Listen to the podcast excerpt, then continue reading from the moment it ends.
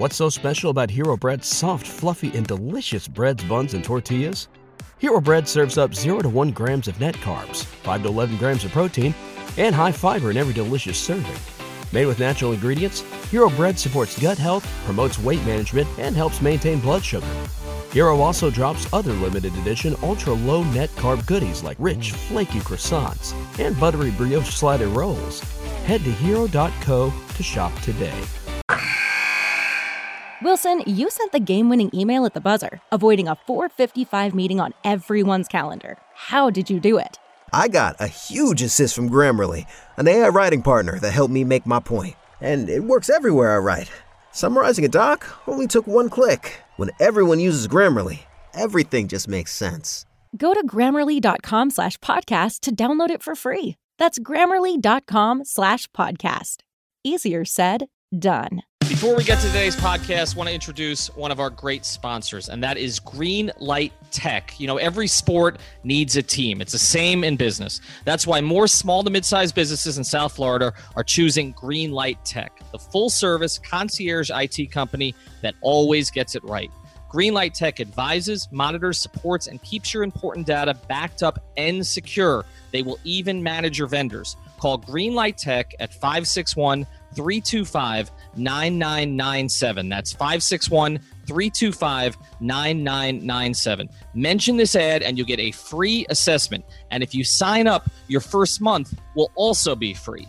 You go team when you go on green. Visit greenlighttek.com. That's greenlighttek.com. And now, on with the show.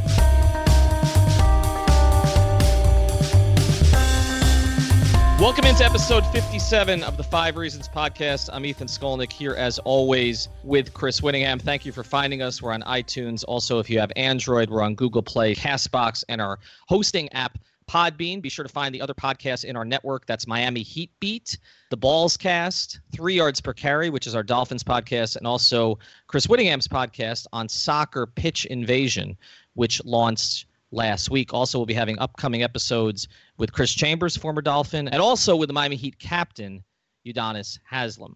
All right, let's get to our episode today. We wanted to touch on the NBA Finals, do a preview before the finals on Thursday. I know that a lot of people are frustrated about this around the country. They've seen it enough times. We've seen it now the past three seasons and they really didn't want to see it again. But the ratings actually have shown a little bit different. And Chris, today wanted to bring in an old friend, somebody I worked alongside when I was in Cleveland for that one year in 2014, 2015. He does a great job for Cleveland.com covering the Cavs, also as a host on 92.3. And you're going to have to explain this to people, Chris Fedor, before we go any further here. You're a Taylor Swift fan, is that correct? Oh, yeah. Probably the biggest one in the world.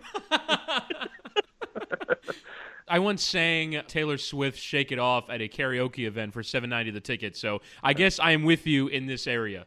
Had a boy. See, and it's funny too because a lot of people try and bring it up when we're having dinner before like a big game or something like that to make me embarrassed. Like, oh, we're gonna bring this up and we're gonna make him really, really embarrassed and put him on the spot with a bunch of other writers around the country. And it's like, yeah, I love Taylor Swift. What else you got? Bring it on. How many times have you seen her in person, Fedor? So just one, but uh, that's not because it's not something that I would want to do or I'm embarrassed to do. It's like I've seen once, and I don't know if there's anything else that I could see again. You know what I'm saying? Like, so it's not exactly a concert once. I feel like you you've already seen it, and that's all you need.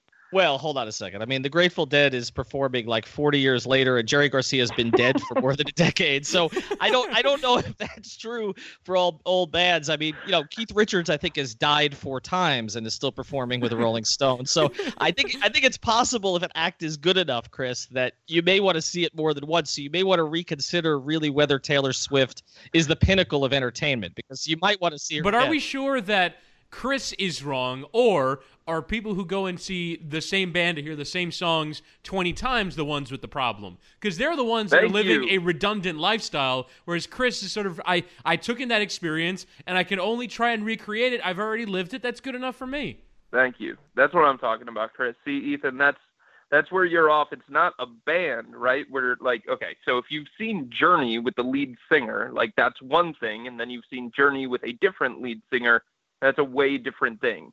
It's Taylor Swift Like you don't go to see her drummer, you don't go to see the guitar player, you go to see her, and she's not really going to change all that much. Like her songs could change, and the new singles could be different and stuff like that, but it's not something that's like okay, because there's this new entity to this group. I'm going to go see them because it's going to be different. It's her, and her in 2017 is still going to be her in 2018, 19, 20, and so on and so forth. I could do this for 60 minutes, actually. And we also could get into The Bachelor with you because I know that you're a regular viewer of that and The Bachelorette, I believe. But uh, we're going to try to Uh, talk yeah, a bit I of mean, basketball. Monday night was a big night. Like I had to make the decision myself. Am I going to watch the premiere of The Bachelorette or am I going to watch game 7 of the Western Conference Finals live? And it was a very very tough decision, let me tell you. Which ended up winning? Well, work ended up winning. Yeah. Um, I had to go with the Western Conference Finals because I had to write the story about who the Cavs were going to be playing, and I thought that was pretty important. So I had to DVR The Bachelorette. But if the Celtics had won on Sunday, which would you have chosen? Oh, I probably would have chosen The Bachelorette. I'm comfortable enough saying that. I I know love that. myself well enough to say that I would probably have chosen that. I bet you one of the Bachelorette or one of the uh, the candidates to marry the Bachelorette or date the Bachelorette. I don't even know how it works anymore. But uh, I bet one of those candidates Anymore? probably could have You're, made- you're acting as if the show has changed. It's the same. Well, but okay, well, see, this is another point. Uh, so if that's true, Fedor is okay seeing Taylor Swift just once, but has now it's a watched different 15. bachelor. It's a different bachelor. It's a different bachelorette. It's different people with Thank you. personality disorders. Okay, Yeah. it's different personality disorders each and every season. It's a totally different experience. Well, maybe. I bet Yeah. you that I bet you that the candidates there could have made more than one out of 27 threes. Um, so probably uh, you would have been a better choice to watch The Bachelorette. You know they could have, and I guarantee they could have because there is a former Harlem Globetrotter vying for Becca's Oh man, Swear. I forget his name. Oh man, I forget his name, and he said it, but he he dunked over her in the premiere. It was pretty special. Wow. I booked this guest just a couple hours ago. Wait again, we can still go back on it, but let's go to uh, let's go to some basketball here. Let's get into the Cavs a little bit. You know, again, you're talking to a mostly Miami audience, and I know you're not afraid. I think one of the things that people who in Miami who may not have been exposed to you may not realize when we do this is you are like the furthest thing from a Cavs homer. Like you call it exactly as you see it, and you take the brunt for doing that as, on Twitter and on radio and elsewhere. So the, the title of this episode, Chris, is going to be How the Hell Do the Cavs Pull This Off? Because you look right now at, at where Vegas has them. And I put this on Twitter today. What would be a bigger upset? The LeBron of 2018 beating the 2018 Warriors or the LeBron of 2007 beating the 2007 Spurs, um, who were kind of at the peak of their powers there. And the majority of people, almost 80%, said this would be a bigger upset. And again, LeBron lost that series in a sweep. So that's Mm. where people are coming down on this. Now, Vegas actually is saying the same thing. Um, the Cavs are a much bigger underdog in 2018 than they were in 2007. So we're going to start here with part one, Chris. And obviously, we're familiar with what LeBron's capable of. Wittyngham and I did an episode recently where we made an argument that this may be the best LeBron we've ever seen. What does he have to do in this series just by himself for the Cavs to have a chance? Well, I think it starts with him. Obviously, it's not only going to be about him. The supporting cast has to step up. I mean, the Cavs are 10 and one so far in this postseason run when they get four or more players in double figures. So the balanced scoring is something that they have needed throughout the course of this playoff run. But you're right; it all starts with LeBron. Starts and ends with LeBron. He's the primary creator. He's the primary distributor. He's the primary scorer, primary rebounder at times, shot blocker he's everything for this team. They don't really have much of an offensive system. It's kind of just LeBron centric. So he's got to be as good as he's been throughout the course of this postseason and maybe take his game to another level if that's even possible. And I think that's the hard conversation, guys, is that LeBron has been so unbelievable over the last couple of months of the regular season that you said well, I don't know if playoff LeBron is going to be different than end of regular season LeBron because he did take his game to a completely different level. He made the the determination to do that right around the trade deadline. He told a lot of us that he had a shift in mentality and he said no matter what we do when it comes to trades, I'm going to be different. And that guy that showed up in the final two months of the regular season, you didn't know that he could really elevate even more into quote unquote playoff LeBron because usually there's a huge difference between playoff LeBron and regular season LeBron. But it was hard to see that happening this year. And yet it happened. I mean, he's been absolutely unbelievable. He's been so much better than every other player in the NBA throughout the course of the playoffs. And I think he's going to have to even better what he did in this postseason run against the Eastern Conference. And if there's such thing as finals LeBron, that's where it's going to have to start for the Cavs. I would say if you're looking at things that he would have to do better than he's done already in these Eastern Conference playoffs, and it's obscene to even say that he can do things that are better. But I would start with number one, defend. I, I think that you saw in the Boston games where there were times where he just switches off. And look, at a certain point, he's got to rest, right? And I think like right. I think this is a series where maybe he takes four minutes off a game and the Cavs just try and survive with him off the floor because he has to be switched on on every defensive possession against his team for them to win. So basically what I'm what I'm saying is have even more energy, have even more stamina, which seems impossible given they just played a 48 minute game. And again, th- th- this is making the case for them to win. I'm not saying for them to compete. If, if he was about the same, they could maybe win a game, maybe two. But if they're going to win, like it, it's going to require even more defensively. And I think from an offensive point of view, he can control the pace of the game, similar to what Houston did, which to me is just totally bogged the game down. I think stylistically, the way that Cleveland can win games in the series is 92 89, not 113 108. I think that they have to figure out ways to bog the game down, and he has to play out of the post when he gets switched onto smaller guys and take advantage of that size disparity and really go to work. And it's it, like, like you said, Chris, He's going to have to get teammates involved. But I think the two things that we haven't really seen him do a ton of in this postseason, which is really come in on the defensive end, which we saw him straight up block Terry Rozier, and he got he had a chase down block as mm-hmm. well. But I'm saying possession in, possession out defending, he's gonna have to improve on. And I think, and and Ethan, you, we've we've talked about this in our uh, five reasons group chat where he's not really a big fan of posting up. I don't think if he really is about winning in this series that he's going to have to put aside some of the things that he doesn't want to do, get down low, grab rebounds, post up, because he is such a deadly player out of those situations. LeBron's averaging in the postseason so far a 34, 9, and 8. My question for you, Chris, is when you look at how the Warriors have guarded him over the years. And the primary defender has been Iguodala. Obviously, we know that that his injury situation is a big one coming into this series. Do you think we'll see Durant more on him. I know they did quite a bit of that in the finals last year. Draymond, how do you think that the Warriors will approach him?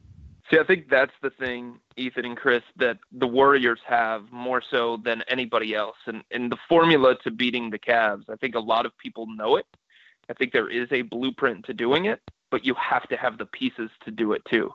And one of the first things that you have to have is multiple guys that you can throw at LeBron. Nobody's going to stop LeBron. There is no such thing as a LeBron stopper, but you just have to make him work. You have to make him inefficient. And if he works and you make him work for 48 minutes throughout the course of a game, it's going to affect other areas of his game. It's going to affect the Cavs. It might affect his defense. And the thing that the Warriors have is that they have Draymond Green that they can use for certain possessions. They have Kevin Durant that they can use and feel okay with the matchup. They have Andre Iguodala and they feel okay with Iguodala. Again, nobody's going to stop him, but you feel like you're not giving up all that much if you try those primary defenders against him. So I think it's going to be a mix of different guys. And the Warriors are going to switch everything. That's how they've been built. That's what makes their defense so very good.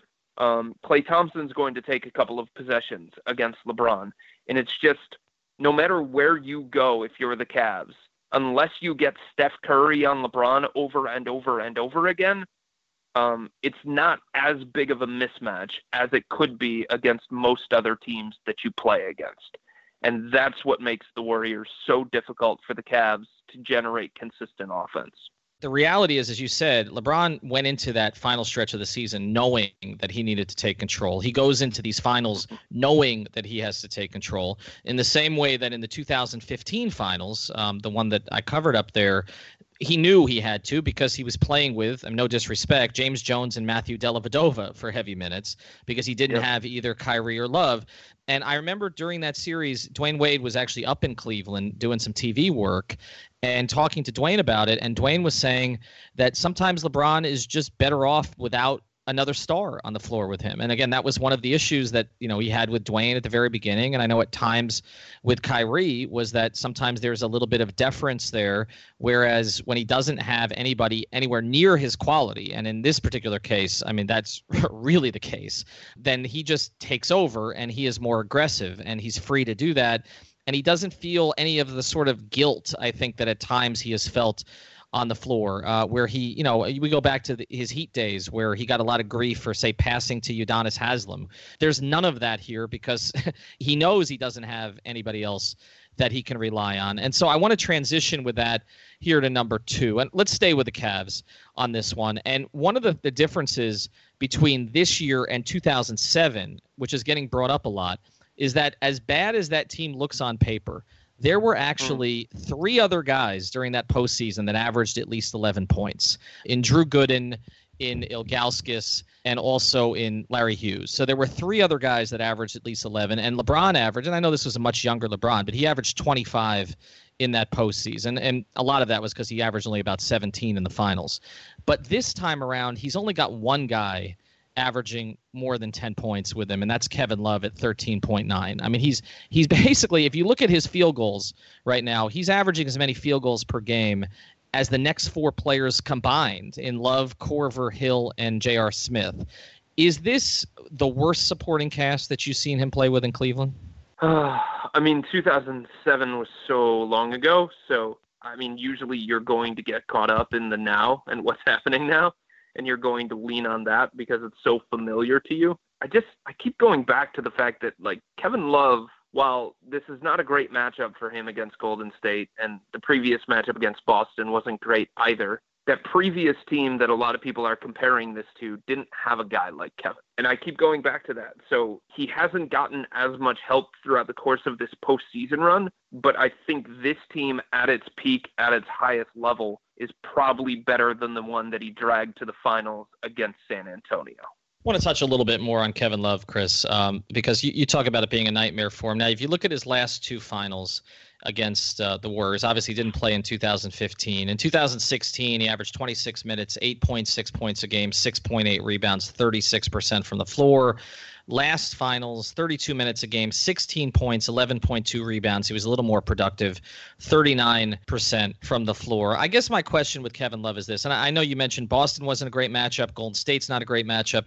The reason i've always had trouble classifying kevin love as a top 25 player since he's gone mm. to cleveland is that there are just too many bad matchups for him. I mean, it just seems yeah. like we talk about that with a lot of teams. I mean houston is not a great matchup for him either. I mean san antonio traditionally if you look at it has not been a great matchup for him. And I just, you know, as we look at this overall experiment with Kevin Love, and, look, Andrew Wiggins has had his own issues in Minnesota, and they they may move on from him. But when we look at the overall Kevin Love experiment, I mean, he was supposed to be in a position this year to take over as that number two guy from Kyrie, which supposedly was what his supporters and maybe even himself wanted, right? Because that was the whole thing. Kevin got pushed to the third role like Chris Bosh, and it was challenging for him.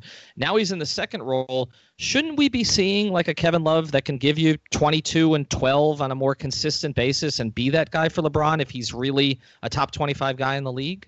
I mean, I think that's fair. And I think what you're saying is right. And I think the problem that Kevin has run into is that there's so much variance in his game. And it's like if he's not making shots, it's very, very difficult for him to stay on the court because he's going to get attacked over and over and over on the defensive end. If he's making shots, then all of a sudden you start to, to live with some of those defensive deficiencies, or it makes it easier to accept those. And I think one of the values that Kevin brings to the table, similar to Chris Bosh, is that he can play the four and the five. And usually, if the Cavs play him at the five, he's usually too quick for the centers out on the perimeter, and he has no problem with that. Or he's too powerful if they try and downsize. So that's usually the advantage that the Cavs have. Unfortunately, he ran into a situation against Boston where they had a similar guy like that in Al Horford. And against the Indiana Pacers, it was Thaddeus Young, and that was a tough matchup for him too. I had somebody in the Cavs organization call Thaddeus throughout that series Draymond of the East. There's just certain guys that can negate the things that the Cavs love about Kevin. And Draymond is one of those guys. And it's going to be very, very difficult for him. So I understand where you're coming from on that. And I think it's just a matter of when he's making shots, when he's engaged offensively, when he's taking advantage of mismatches, you can deal with the other flaws to his game. If he's not making those shots, then he becomes a negative. All right, let's move on to part three here. Let's stay with the Cavs, Chris. And you've mentioned a couple of these guys as we've been talking, but it's been interesting, a couple of the ones that you have not mentioned, because I think it speaks to what happened here during the season. Now, I know Koby Altman was in a very difficult position um, because the, the first trade backfired with Isaiah. Clearly, that was not working with LeBron. Jae Crowder didn't play at the level that he played at in Boston, which seems to be a pretty consistent thing about everybody, I guess, but Olynyk, uh, who came out of Boston this past year, played worse in their new surroundings. Um, Isaiah and Jay, and obviously Avery Bradley with Detroit. And then additionally, you know, Dwyane's situation where it looked like his role was going to come back a little bit from where it was earlier in the season. So Koby makes the trades, brings in four guys for four guys. Now we're going into the finals, and we're really only talking about one of them as being a core rotation piece, which is George Hill. Can they get anything at all out of Clarkson and Nance and Hood in this series? So that's the fascinating thing, guys, because I really think at the time that they made the trades for those guys, they had the Warriors in mind and the pieces that they felt like helped them against the Warriors. And I feel like the NBA in the playoffs is all about matchups and it's all about skill set and it's all about traits. And they looked at Larry Nance Jr. and they said, This is a young dude, athletic, he can run, he can switch everything. We can put him on a point guard. He can bring some defensive intensity. So that's what they liked about him. But he's been hit and miss in this postseason. You know, he had some moments where he was really good against the Celtics, and then in game seven, the Celtics attacked him over and over and over again. And he's not as much of an offensive threat. And against a stingy defense like the Warriors, arguably the best defense in the NBA, you know, it's tough to play four on five. Um, Rodney Hood is somebody who, you know, the Cavs were thinking will put the ball in his hands. He can be another creator, but it has looked for the second straight year that the postseason stage is simply too big for him. And he's not tough enough for the extra physicality that happens throughout the course of the playoffs. And Jordan Clarkson, the thinking was okay, this is an ISO guy. He's a bench scorer. When everybody switches, he's going to be able to attack guys off the dribble and he's had some moments, I guess, since arriving, but not many of them have happened in the postseason, if any have happened in the postseason. It seems like it's just too big for him. And the postseason is a time where everybody knows your strengths, everybody knows your weaknesses, and they try and prey on your weaknesses and they try and make it so that you can't do the things that you want to do. Everybody's got the scouting report on Jordan Clarkson. And I just don't think his game is polished enough where he can counter those things and he can still be an effective player when the team makes him uncomfortable and takes away what it is he wants to do best.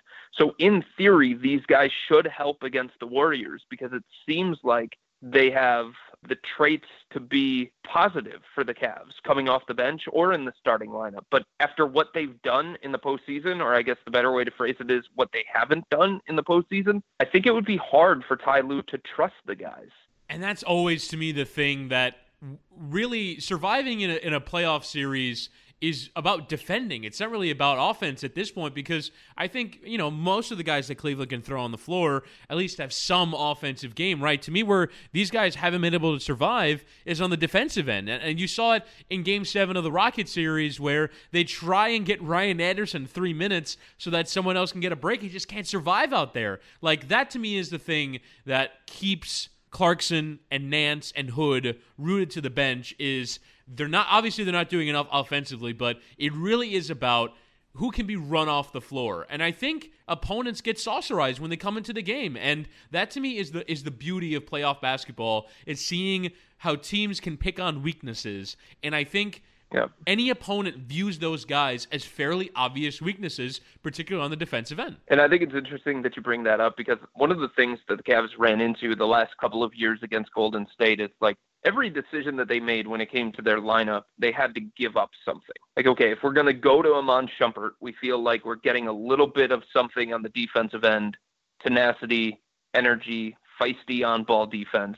But we're also getting a guy who the Golden State Warriors are just going to leave and they're going to dare him to take those open shots and they're going to tempt him into that. And that's going to be a win for them defensively. And with Channing Frye, like he couldn't even see the floor against the Warriors because every time he saw the floor, Steve Kerr subbed in somebody to downsize to take away the things that he did best, and all of a sudden Ty had to yank him off the floor. So it was an either or proposition with some of these guys. And that's why, honestly, I think going into the series, as weird as this sounds, and as frustrating as he can be, I think Jeff Green is going to be one of the most important others because he brings that two way capability. And Ty Lue talks about his defensive versatility, his ability to defend point guards and centers. And if you think back to the Rockets Warriors series that went seven games, you know, PJ Tucker was an integral piece for the Rockets, both offensively and defensively. And Jeff Green has that same kind of versatility and that same kind of skill set. And for the Cavs, the last couple of years, you know, Richard Jefferson played that kind of role. And I think Jeff Green is going to step into that kind of role. And I think he's going to play some center. I think he's going to play some power forward. I think that's the guy that's probably going to get the Durant matchup a lot so that LeBron doesn't have to have the Durant matchup the way that he did last year in the NBA Finals. So Jeff Green, as weird as it sounds, he was great in game seven against the Celtics. This show is sponsored by BetterHelp. What's the first thing you do if you had an extra hour in your day? Go for a run, take a nap, maybe check the stats of the latest Miami Heat game? I've got a better idea. A lot of us spend our lives wishing we had more time. The question is, time for what? If time was unlimited, how would you use it? The best way to squeeze that special thing into your schedule is to know what's important to you and make it a priority. Therapy can help you find what matters to you so you can do more of it.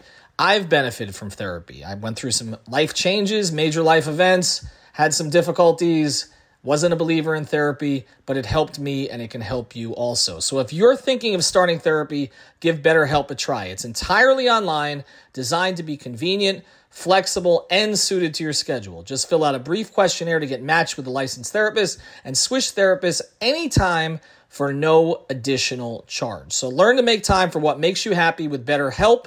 Visit betterhelp.com slash Miami Heat today to get 10% off your first month. Again, that's betterhelp, H-E-L-P dot com slash Miami Heat.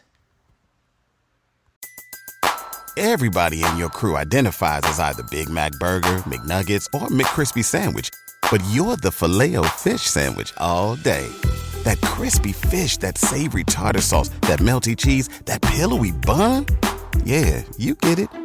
Every time. And if you love the filet of fish, right now you can catch two of the classics you love for just $6. Limited time only. Price and participation may vary. Cannot be combined with any other offer. Single item at regular price. Ba da ba ba ba. Like what he brings is something that the Cavs absolutely need in this series against the Warriors. And that's fascinating because we're talking about a guy on a team that signed all these guys to these big contracts. Right. Um, you're talking about a guy who's making the minimum, and, and that's who they're yep.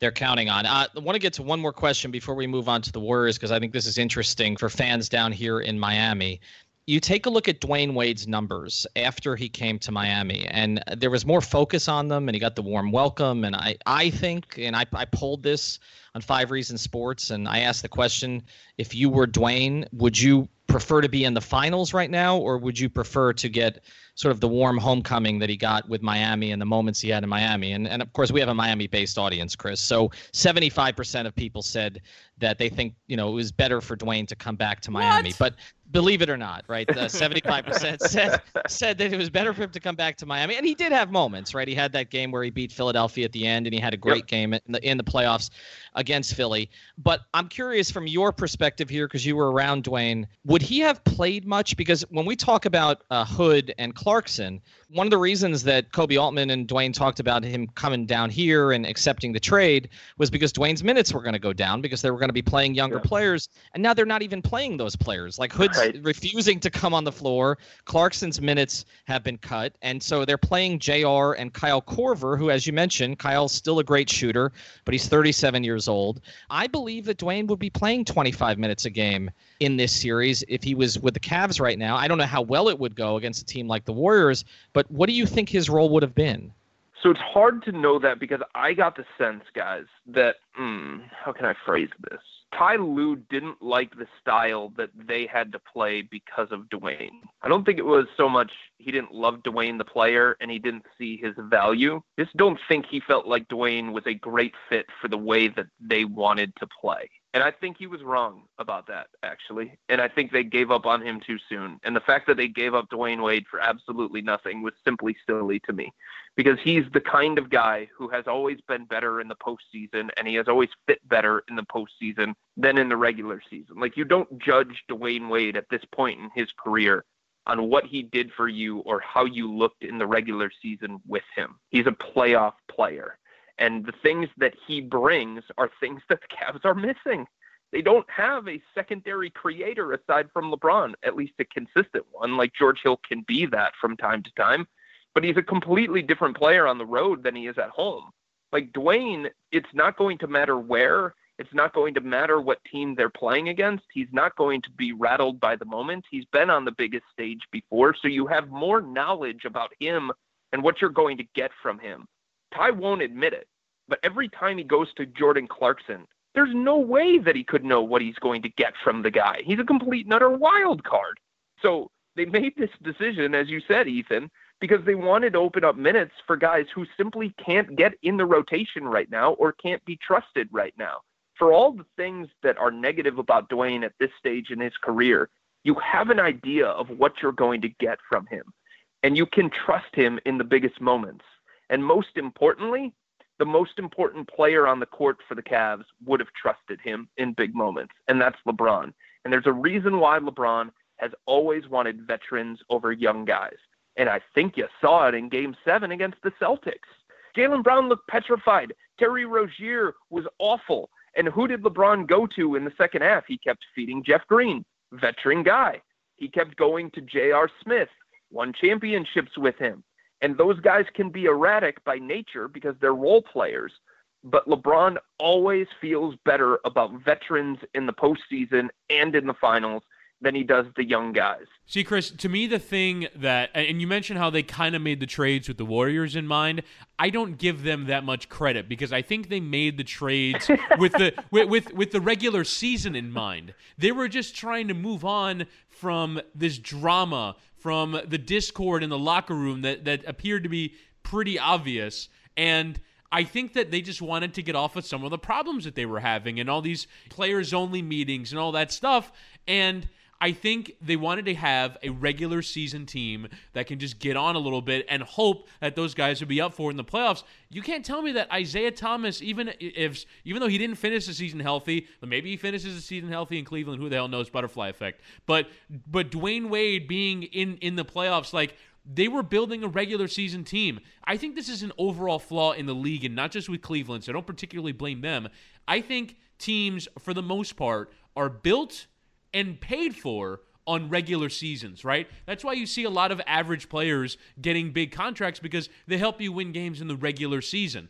But when it comes down to playoff time, who can you rely on? So many guys in this league are getting money, and you simply cannot rely on them in big playoff situations. And there's a lot of them on Cleveland, and it's because I think they were just trying to survive a regular season that was going pretty poorly. All right, let's get to part four here. We've talked a lot about the Cavs. Let's get to the Warriors, and we've talked about Iguodala's injury a little bit. Clearly, that could be a factor here. I looked back at some of the numbers from last year, and in that series, everybody talks about the Warriors bench not being what it was, but in that series, only six guys averaged 15 minutes or more for the Warriors. So Steve Kerr really shortened the bench last year. Mm. The only guy who's gone is Ian Clark. Pachulia is still there, but he's been replaced in the rotation for the most part by Looney and Bell. So they're a little bit different. But the core six, you know, provided Iguodala can give them what Iguodala typically gives them, the core six is healthy. To me, when I look at this, you know, it, it's a lot of hope. Chris, uh, on the Cavs part, it's like it's right. It's like will Curry have the kind of finals that he's had a couple of times now, where it takes him a while to get going. Um, will Will Durant go to ISO in some situations and take them out of the flow of their offense? Beyond that, though, I mean, we've seen now with Clay that he can disappear for three games, and then I don't know why it is always game six, but then he just has one of these explosions for a quarter. When you look at it from the Warriors' perspective, are there any problems at all that the Cavaliers can present? I, I, it's crazy to say this, but the Cavs have played better defense lately. Is there anything that the Cavs can do defensively to slow any of those guys down? I feel like we're doing the same thing with the Cavs that we did last year in the regular season and in the postseason. Like towards the end of the regular season, there was this conversation about, oh, look, you know, they've turned up the intensity, they've quote unquote flipped the switch.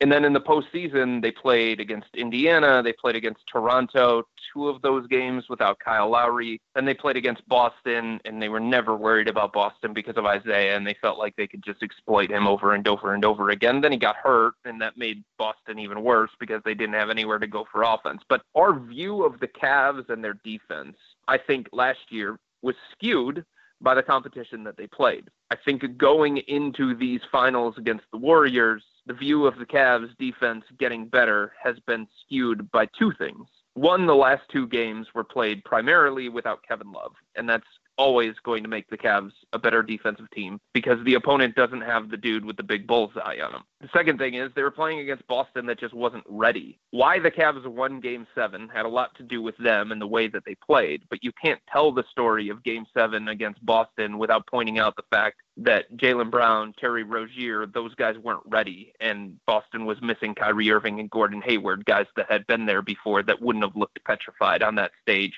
in that kind of environment so I guess that's my long way of saying I don't think the Cavs defense has improved that much. The truth is buried beneath a pile of opponents that are not the same level of the Warriors. But the reality is, if the Cavs are even going to make this a series, I'm not even talking about winning the series because I think a miracle would have to happen for them. but if the Cavs are going to make this a series, it's going to have to be the same as 2016. Something unforeseen is going to have to happen.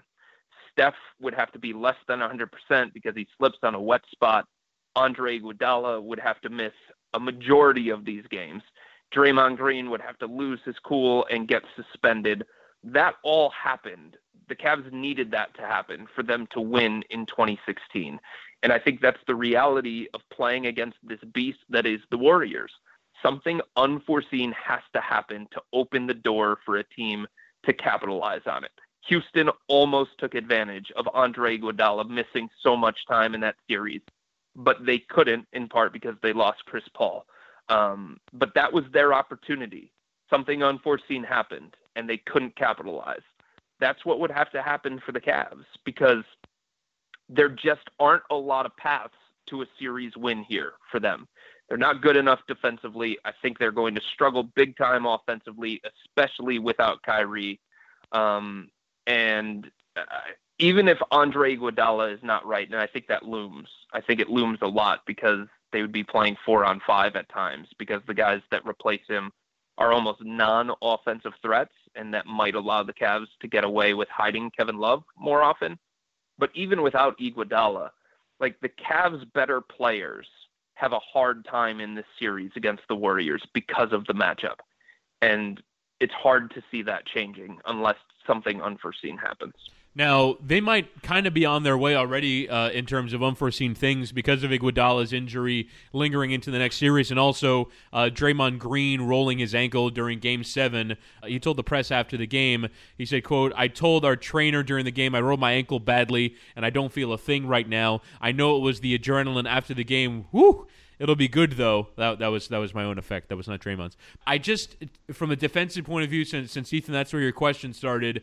I do think that Houston laying out that blueprint of switching and ISO, the two things in conjunction. I think Cleveland can follow that game plan. Now, the one thing that we are underrating is how good Houston was. Like Houston was really damn good in that series, yes. and I don't Thank think that, that, that Cleveland is going to be able to replicate that very easily. But at least we can kind of see that there is a blueprint there. I they obviously don't have a, a, level of talent that's close to what Houston has outside of their main superstars. But Houston at least laid out the blueprint for how to go and do it. So as long as Cleveland can stay up on that on that tape, maybe it won't be for Game One, but at some point in the series, I think you'll start to see Cleveland maybe frustrate Golden State a little bit. Okay, so I think that's a fair point, and I do think there is a blueprint to beat every team in the NBA. But here's the thing uh, some carpenter can come over to my house and say, hey, Chris, here's the blueprint on how to renovate your bathroom, right? he can give me that blueprint, and you know what would happen? I would stare at it and not have any clue how to actually go out and execute it. I'd be like, I have no freaking clue what I'm doing here. How do I read this blueprint? Yes, exactly right. So it's great that I've got the blueprint, but I don't have the pieces to go out and actually execute said blueprint. And I think that's the thing that the Cavs might run into. Like Houston was able to switch one through five because that's who they were at their core.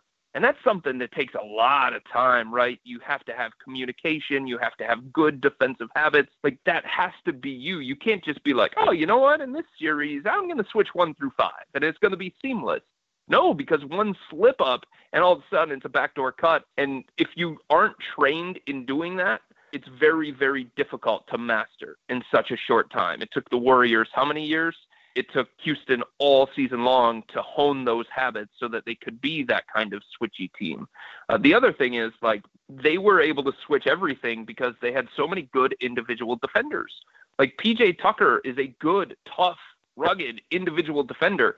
Chris Paul is one of the best point guard defenders in the NBA. Trevor Ariza, very, very good. Eric Gordon, very feisty. Like the only negative defender that they had was James Harden. And even he tried a lot in that series against the Warriors. So, despite how Houston's defense looked in that series, by the way, do you realize that the Warriors had an offensive rating of 111 in the series against the Rockets? 111 was their offensive rating, and people are saying that Houston frustrated them and they did a really good job defensively. And I think they did. And the Warriors were still great on offense and that was with better pieces to execute that particular game plan. Like, you going to switch Kevin Love? Like, good luck. You know what I think ended up happening to a lot of people is people kind of got carried away with what Houston did in first halves. And Golden State's offensive rating in the first halves of games in that series was 99.7. So that kind of reflects what people were seeing with their eyes. But then you kind of move on towards the rest of the game. Oh my God, it's even it's even worse than I imagined. The offensive rating for Golden State in the third quarter was 136. Uh, so, so, so, so, for whatever reason, terrible first half, like Sacramento Kings level first half, and then the greatest thing that's ever happened to basketball in the third quarter. And a couple of numbers here. Uh, you talk about that ridiculous second half uh, offensive rating. Kevin Durant's offensive rating in the 2017 finals against the Cavs was 139. That's for the entire what? game. 139. and and, wow. and beyond beyond that, and, and here's another issue uh, too. I mean, you mentioned you know good luck switching J.R. Smith you know to anything but the club basically in this series. Um, you can't switch Kevin Love. Also, Kyle Korver in the 2017 finals had 126 defensive rating, and he was a minus 22 net rating in that series. So uh, we talk about how important Korver could be because he's been like the second most consistent Cav recently, and I don't know how often you can play him in this series because I, although I think he's been an underrated defender throughout the course of his career, again, he's 37 years old, so that's going to be really challenging. And now let's take a quick break. Welcome, welcome, welcome to the Heat Beat Podcast. I'm your host, Carla Navas, and with us today was Michael Wallace of Grind City Media, formerly of ESPN, and used to cover the Heat. Michael shared all sorts of great stories with us, from the time he called Gary Payton a liar to what actually happened to Rafer Alston in 2009, not to mention this incredible Udonis Haslem story. So one of the funniest stories is that after he got married, he tied the knot with Faith, uh, his wife. Their walk-off song when they walked away from the podium was Tupac's and Snoop's Two of America's Most Wanted." Ain't nothing but a gangster party. That's how they walked off the stage from their wedding with that. That's what I'm talking After they kissed the bride, they started playing that one. Check out all that and more on the Heat Beat podcast now on the Five Reasons Podcast Network. Let's move on to part five here. You've made it pretty clear, Chris, that, that you think it would take a miracle for the Cavs to win this series. I want to pose this question to you both ways. If the Cavs win this series, does LeBron stay? If the Cavs lose this series, does LeBron stay? Hmm. So I think the answer is almost the same. Like if they won the series, it would be harder for him to leave. But it would also be like, hey, look what I did. I delivered on that. Now I can go, or something like that. It's not going to get any better than it is right now with us beating the Warriors and and me leading us to win against the Warriors. So I could see him leaving still. If they lose, I could also see him staying because it's home. And I think the hard thing here, and even you might have a really good view of this, and same with you, Chris, being in Miami, it's hard to know exactly at this stage of his career and his life what it is that's going to drive this decision. I think when he made the decision the first time in 2010, it was obvious what was driving him. He was seeking validation. The only re- way that he could get that validation was with rings, multiple ones. And he didn't feel like what he had in Cleveland was good enough to compete for championships. And that was the number one thing that drove him at that time. And it sent him to Miami, and he made the right decision. And then in 2014, that decision was, yes, part of basketball, but it was also part of his legacy. And it was also part of off the court things. He wanted to make good on a promise to Cleveland to deliver them a championship. He had a smudge on his resume, the decision that he made in 2010, and the backlash from that. And there was only one way that he could undo that, and that was to come back to Cleveland and lead them to a championship. And I just think it's hard to know now at 33 years old and 15 years in what's going to be the driving force because his legacy is secure. There are things that he can do that would enhance it even more and maybe give him the edge in the GOAT conversation, but it can't go back the other way. It's set. And I think he knows that. So, because of that, I don't know what's going to drive this decision. I felt like in previous years, I had a handle on what was going to drive the decision because maybe he's going to look at it and say, This is home. This is a place that tugs on my heartstrings. I want my sons to play at St. Vincent St. Mary on LeBron James court. I want to be around family. And I think the Cavs deep down are hoping that this becomes an emotional decision more so than a basketball decision. Because if it's a basketball decision, I don't know how they can compete with some of these other teams. The other thing that is a factor here, I don't know the perfect destination exists, and maybe it never did. But the more and more you think about some of these places where he could go beyond Cleveland, like Houston, Philadelphia, the Los Angeles Lakers, maybe go back to Miami, just the ones that you hear, it feels like you can poke holes in those a little bit easier than you could in the past. Well, first off, if they win, he's staying because it would be an all time monumental achievement, and I don't think you could leave after doing that. But if they lose in five. It would be harder to. It would be harder to, but if he stays, like, how does he enhance the legacy more? I mean, just you can't leave after pulling something like that off. I mean, it would just be it, if like for me, if the Heat had won the finals in 2014, he would have stayed in Miami because a Probably. chance a, a, a chance to four-peat a ch- like you know you, you don't leave a, a three-time defending champion but i think that if they lose in five i i almost wonder if the fact that he was able to get to the finals without really very much help kind of convinces him that he doesn't need to go anywhere and that he can just continue on this track. And unless he identifies someone or a situation where he can actually compete to win the championship like if he's actually going to maybe take the Jordan thing seriously or getting uh, getting to 10 finals getting to 11 finals and winning 5 like if if he's actually going to try to identify a place where he can go and win again. Like if that's the next step for him, then I think I think it's got to be somewhere other than Cleveland. It's got to be Philly. It's got to be the Lakers. It's got to be somewhere. A front office executive outlines.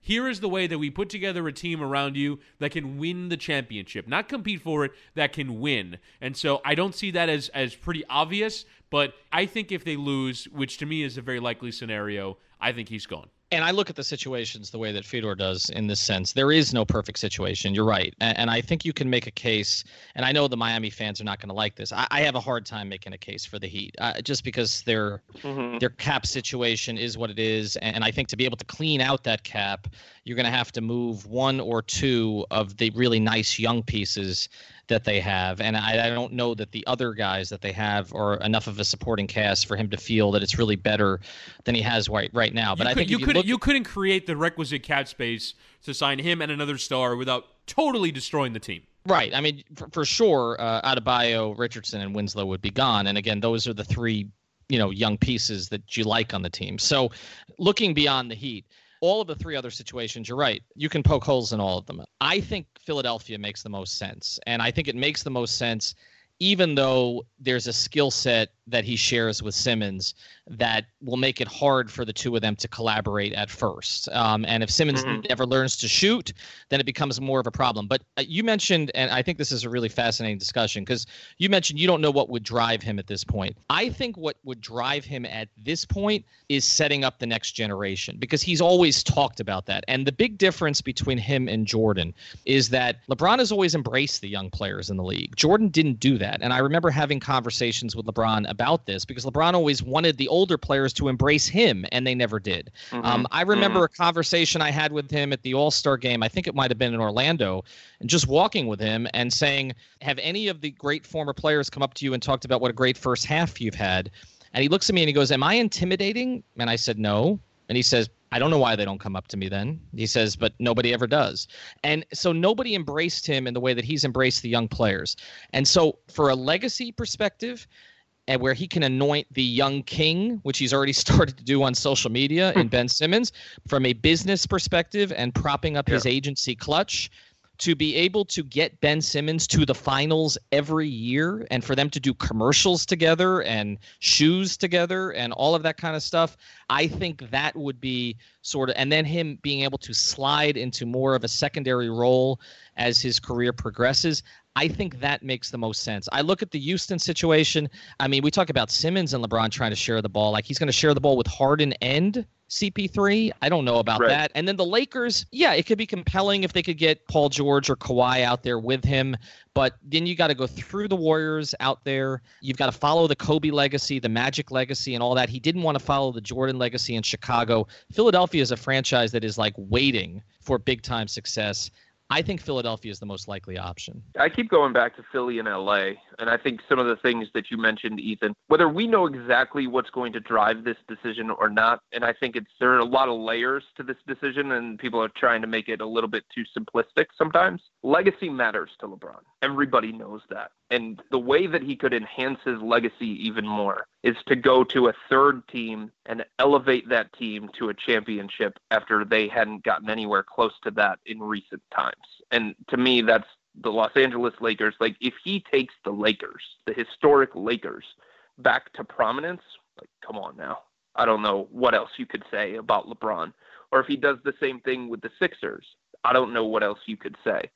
The other thing is, I don't know that this matters as much to him, but I think he's aware of the narrative that a lot of what he has accomplished throughout his career, as silly as this actually is, people do say this. A lot of what he has accomplished throughout his career is because he's been in the weaker Eastern Conference and he hasn't had the toughest road to get to the NBA Finals or win a championship. The way that he could squash all of that is to go to the Western Conference, make the path tougher for him, and then still get to the NBA Finals and say, look, I did it in the East, I did it in the West, that sort of thing. I lean Philadelphia on this one. I, I know what you're talking about with the Lakers. I, I think there's a possibility there. To me, it's one of those three teams. I, I don't see it being outside of that. Chris, we really appreciate it. You can find him at Chris Fedor. That's F E D O R. Again, he's on 92.3 up in Cleveland, also at cleveland.com. You also may someday find him at another Taylor Swift concert if he decides that Taylor is important enough to see a second time. Thanks, Chris. Appreciate it. You got to guess anytime.